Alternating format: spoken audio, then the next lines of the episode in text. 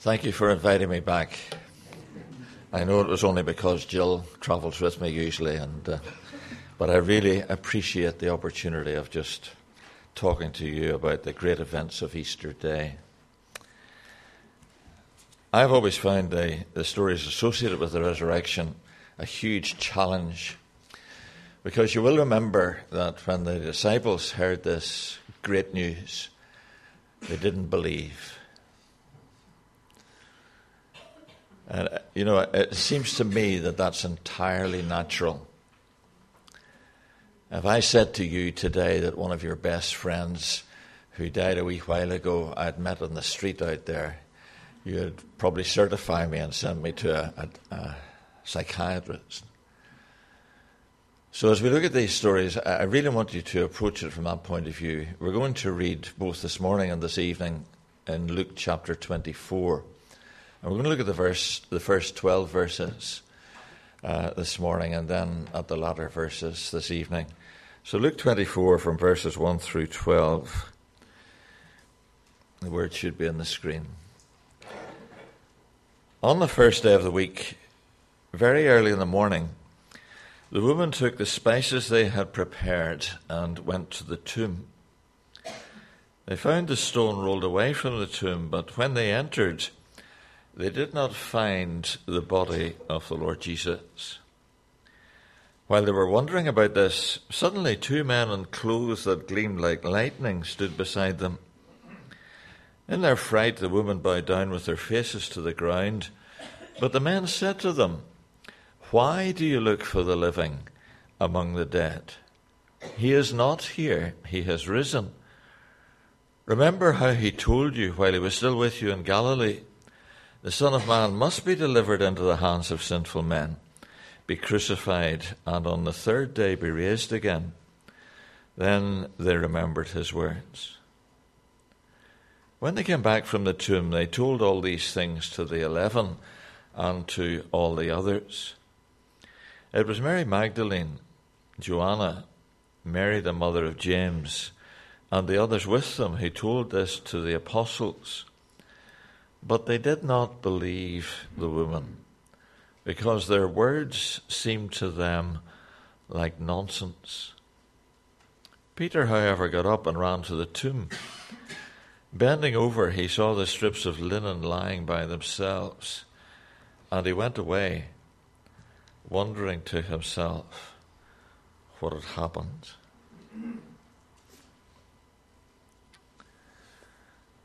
Amazing, really, isn't it? And just so challenging, as I mentioned earlier. You know, it, it, seems to me frequently that the Lord says to my heart, Do you really believe that I'm alive? Because when we pray to Him, we need to recognize His immediacy. When we're in trouble, we need to recognize His immediacy.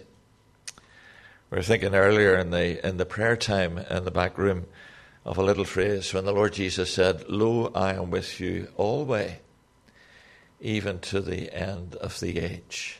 I am with you always, even to the end of the age. And if we're believers today, we need to recognize that. When you get up in the morning, He's there. When you're asleep, He's there, just as well sometimes. The whole of our lives is, is encompassed by the reality of the living Christ. And so I, I count it a great privilege to be able to recount this story again and trust that those of you who may be here and are struggling with belief may recognize the necessity for faith. And for those of, those of us who are getting to know the Lord day by day, that will recognize his closeness in a fresh way this morning. I want to speak just very briefly about the women that are so key to this particular story. And we look at verse 10 initially, and uh, I know that the words will appear on the screen in, in just a moment. You'll notice that Luke, Luke is very careful. He's writing to a Greek who's called Theophilus. You find his name in the first chapter of Luke and in the first chapter of Acts. And he's writing to him in order to prove to him the things that are believed by Christians. And he writes these two books in order to enumerate the reality of the Lord's presence here on earth And then what happened after he went back to heaven in the book of the Acts and how his disciples carried on the work. So he's very accurate here in describing who these women were. You'll notice in verse 10 Mary Magdalene, this woman who knew the Lord so well and out of whom the Lord had cast seven demons. Joanna, who was the wife of one of the stewards of King Herod, a guy called Chuza, not spelled the way you would think C H U Z A. But uh, this woman who had been touched somehow by the ministry of the Lord Jesus Christ. Mary, the mother of James, who is also Mary, the mother of the Lord Jesus.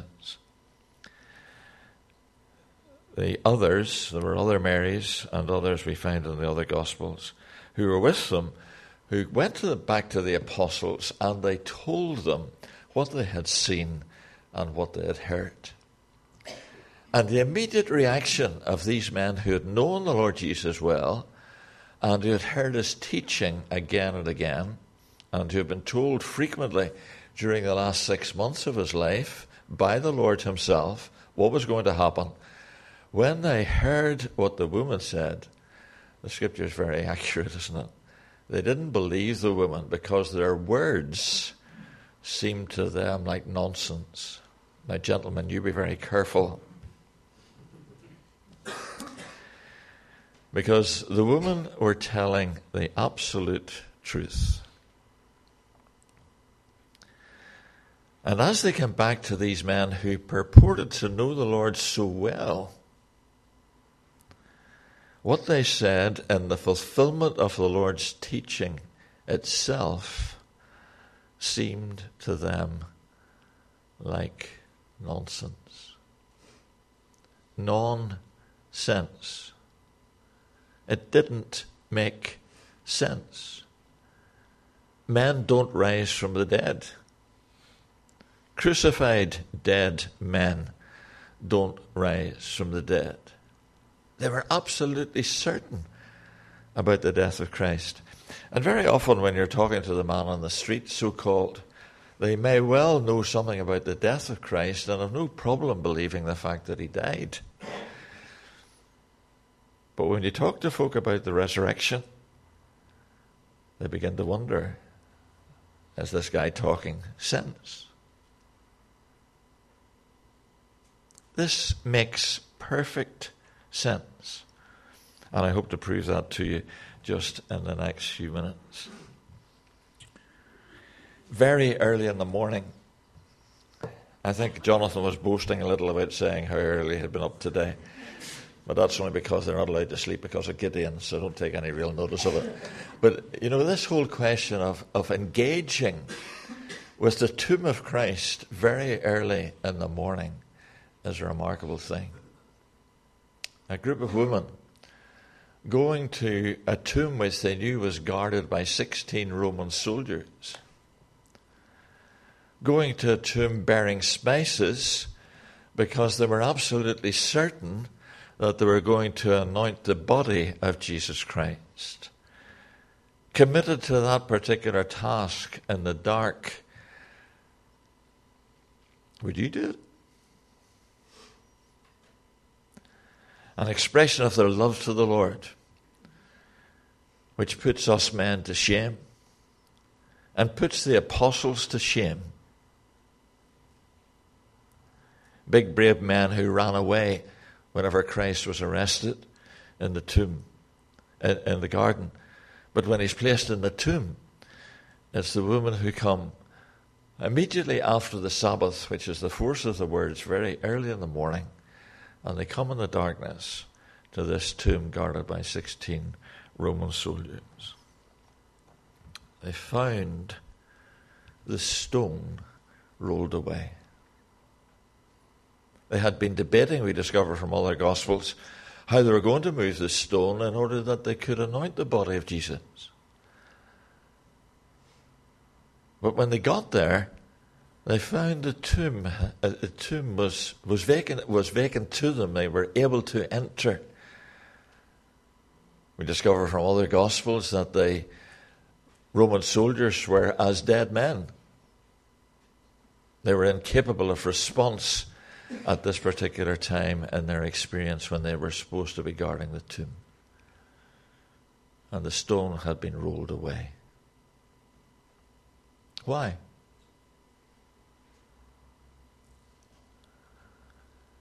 Who moved the stone?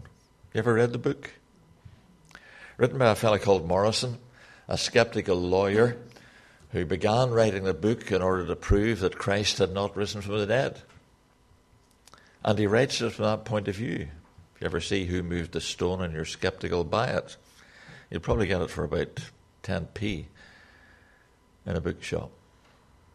One of the best books ever written. Because what Morison discovered as he began to explore the reality of the death of Christ, that he discovered that the story of the resurrection was the best attested fact in human history at this time. More witnesses to it, more proof for it than the fact that Julius Caesar ever landed in Britain in BC 54. You see, the proof is here. And as Morison began to explore the testimony of those who had witnessed, were witnesses to the resurrection, he was forced to the inevitable conclusion that Jesus Christ had indeed risen from the dead. And because of that, in the writing of the book, this skeptical lawyer became a Christian. Because that's the challenge of the resurrection.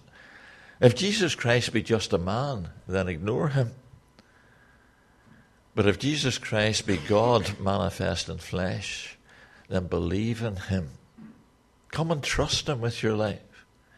Recognize that this doesn't happen to ordinary men and women. Why was the stone rolled away from the tomb?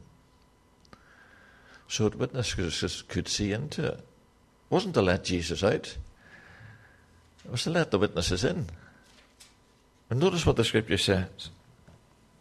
While they were wondering about this, having entered the tomb and not finding the body of the Lord Jesus, while they were wondering about it, in other words, they hadn't any immediate revelation, two men were with them, and in their fright the women bowed down with their faces to the ground. But the men said to them, Why do you look or why do you seek for the living among the dead? I praise God that there's no tomb of Christ for me to worship at. I know many will go to a graveyard out of thanksgiving for those they had once known. But you don't find much comfort in a graveyard. But I tell you, if you come to the empty tomb this morning, you will find your life transformed as you come to a knowledge of the resurrection of the Lord Jesus. Why seek the living among the dead? It seems a harsh word in a way, but it's absolutely to the point. There's no point coming to anoint, anoint a body when it's not there. Yeah? There's no point in getting your head uh, sort of involved with a death when the one that you're mourning is alive. Why do you seek the living among the dead? He is not here. You don't find him in a tomb. He is not here. He is risen. Don't look so pleased about it. He is risen. Whenever the Lord Jesus appears to the Apostle John on the Isle of Patmos, the story is recounted in the book of Revelation. In Revelation chapter 1, the Lord says this to John. He said, I am he that liveth and was dead, and behold, I am alive for evermore. That's why you and I can trust Christ today. He who died for you lives for you. He who shed his blood in order to make a covering for our sin invites you and I to join him in this endless life. Invites you and I to get to know him to continue to get to know Him forever. Because one of the reasons eternity exists is because God Himself is eternal and infinite. And if you and I are ever going to get to know the infinite God, then we have to live eternally. That's good Irish logic, isn't it? And the reality of this whole business of the eternal life of Christ, of recognizing that He is the one who was dead and is alive forevermore, is that it brings joy and substance to our life here and forever beyond the grave. Why do you seek the living among the dead? He's not here. He is risen. And then these two men say to the ladies, Remember. Remember. They expected to find the body of the Lord there. But they were challenged by the words of these two, and they said, Listen, he's not here. And if you remember, you will understand why he's not here. This is why the eternal Word of God is so important. You know, we need to have the awareness that that which they, the Lord said is fact. It will be so. And this is what they, they remind them of. Remember how he told you while he was still with you in Galilee, and they quote exactly from what the Lord said to them The Son of Man must be delivered into the hands of sinful men, be crucified, and on the third day be raised again. And just as he was delivered, delivered into the hands of sinful men by an unlawful trial, and was crucified uh, when he shouldn't ever have even been condemned in order to fulfill the purpose of God, so actually will he be raised again. It has to be. That which was said and that which he said has already been fulfilled. And uh, you and I need to have faith in the word of the Lord Jesus. We need to remember and I find the challenge as I get older is remembering. You know, sometimes now when I'm preaching, I can't get the exact words which I used to know so well by heart. I don't think I'm becoming senile, but if I ever sense that, let me know. But you know, this whole reality is the fact of my living. I trust in the Lord Jesus Christ initially because the Word of God makes the statements it does about Him. And as he fulfilled the word in himself, so I believe his word when he talks to me from his word and brings the reality of his presence to me by faith. And it, it's not a mystery. It's about remembering. It's about recognizing what Jesus said about himself. And the scripture is absolutely clear. He must be delivered into the hands of sinful men. It is absolutely essential that he dies for you and me on a cross. It is part of the ongoing purpose of God for, for him to die in Christ so that I might be made alive in Christ. And that's why there's one God and one mediator between God and man the man, Christ Jesus, who gave his life a ransom for the many. And that's what it's about. That's what Easter's about. It's about this living Christ becoming part of our experience. And then the scripture says in verse 8, then they remembered his words. Then. And suddenly, in the remembering, for these dear women, it makes sense. The stupidity of the disciples is that they didn't remember. They assumed and that's why I said, you know, men are supposed to be rational beings. I sometimes question it. Because we act irrationally so often. And as I finish, I want to look at what happens when these dear ladies go back and they talk to the men. You'll notice, first of all, in verse 11, thanks, Kevin. Verse 11, they did not believe the woman. They didn't believe. Let's be absolutely clear about who these women were. I touched on at the beginning in order to put the framework into our minds. Mary Magdalene. She'd been with the disciples for at least two years. They recognized the fact that Christ had delivered her. They were aware of how close she was to the Lord Jesus. Joanna, this woman who had left everything, the wife of one of Herod's stewards. So they knew her well. Her name's mentioned again and again in the scriptures. Mary, the mother of James, the mother of the Lord Himself. They knew her. Why would you disbelieve? That's weird, isn't it? Almost everything Jill says to me, I believe, except when she tells me how stupid I am and various other things. You know. But I believe her because she's my wife and I trust her. Why would they not believe? You men know, don't you? Doesn't make sense to me, therefore I'm not going to believe it. I've talked to men all my life, part of the ministry the Lord has given me, and I find their disbelief incredible, unbelievable. I've told you about Frank Foster. Let me tell you about dear Frank again. I used to play golf with him in Ferndown years and years ago. And Frank was a very, very intelligent man. And he used to constantly tease me. And when I went to play most Tuesday mornings at Ferndown, he would say to me, Peter, were you preaching at the weekend? I would say, yes.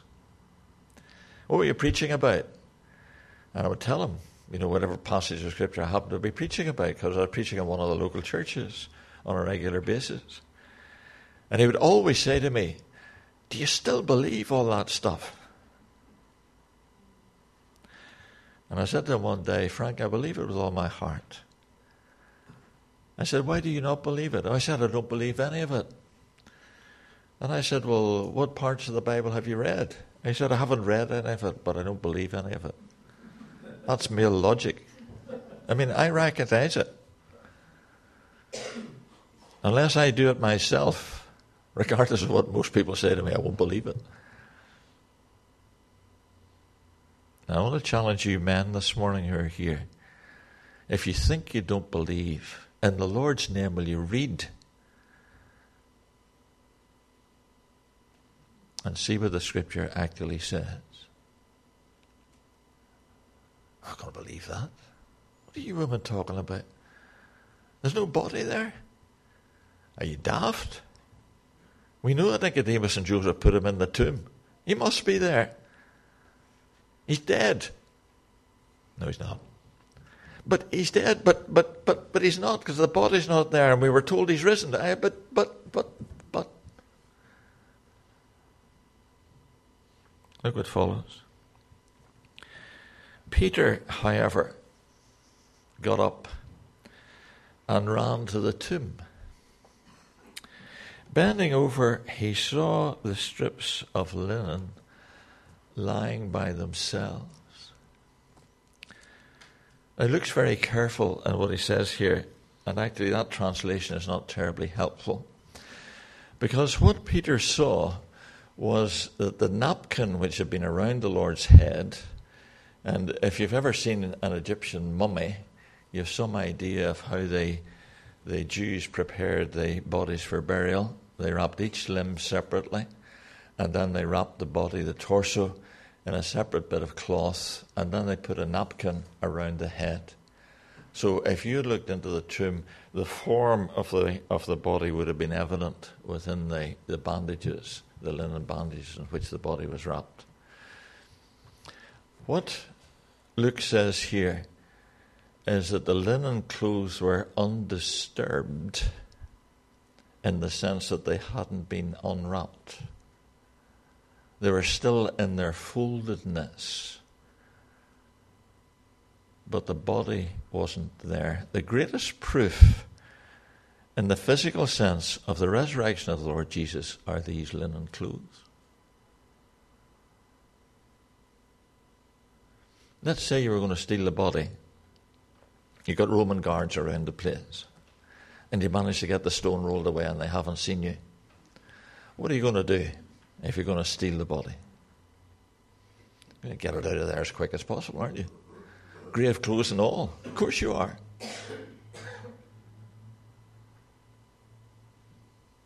Whenever the Lord Jesus raised Lazarus from the dead, and you can read the story further on in the Gospel of John, Whenever he came out of the tomb, he was bound, the scripture says, hand and foot with grave clothes. Yeah? And the Lord said to those around, Loose him and let him go. Unwind the linen clothes and, and let him go. That would have been the normal thing which was necessary to happen. But it wasn't necessary here. Because the Christ resurre- resurrected without disturbing the grave clothes which bound him. And that becomes evident in his future experience with the disciples.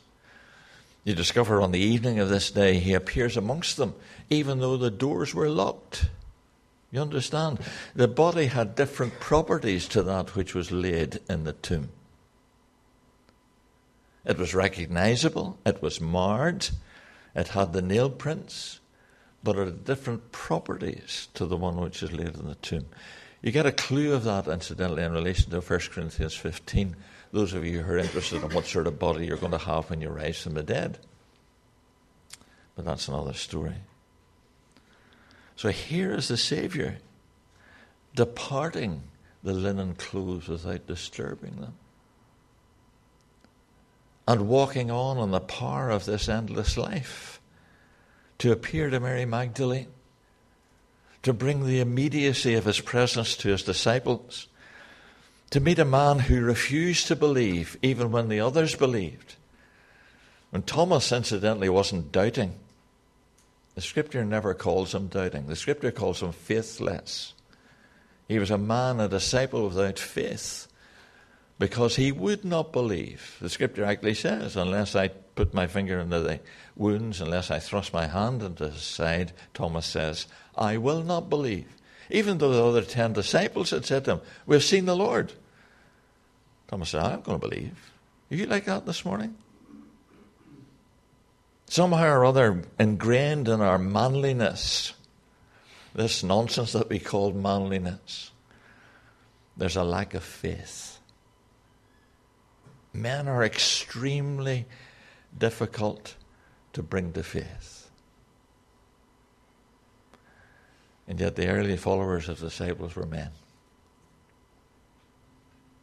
We've got cynical We've lost the vibrancy of recognizing the possibility of meeting with the risen Christ. How daft are we? You know, if I said to you, um, I don't know if you saw a program the other day with Richie McCaw and Michael Atherton, you may have done. Richie McCaw took Michael Atherton and David Lloyd and one or two other fellows for a helicopter ride in New Zealand uh, just before this test match started.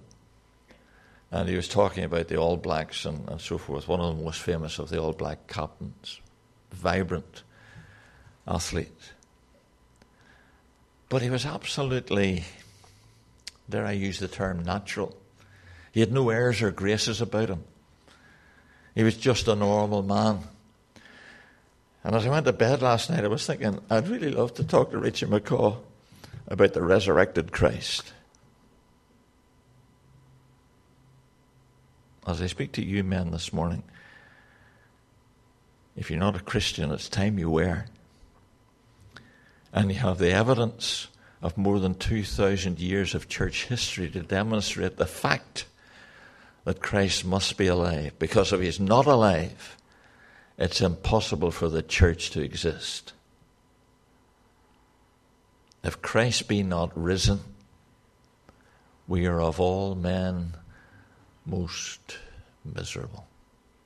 But now, Christ is risen from the dead. Time to come to faith. Let's rejoice in Him as we give thanks. Let's pray together, shall we? Father, we thank you for the disbelief of the disciples. We thank you that they recognized as they met the Lord ongoingly that his resurrection was real, and that Christ is alive, and that their proclamation, as they began to preach in the book of the Acts, the proclamation that they preached was always that of a resurrected Christ. We thank you for the transformation in them and the coming of the Spirit and their awareness that you're alive and alive forevermore. And as men and women this morning, Father, we want to bear witness to the Lord Jesus. We want to talk to others about him. We ask that you'll help us today and other days this week just to share something of our faith in our blessed Lord. That men and women may begin to recognize that the missing link in their life is not an evolutionary missing link, but a link with you. And we pray in your grace that you will minister in your resurrected power to the church and the church that is yet to be in this generation for the glory of your name. Amen.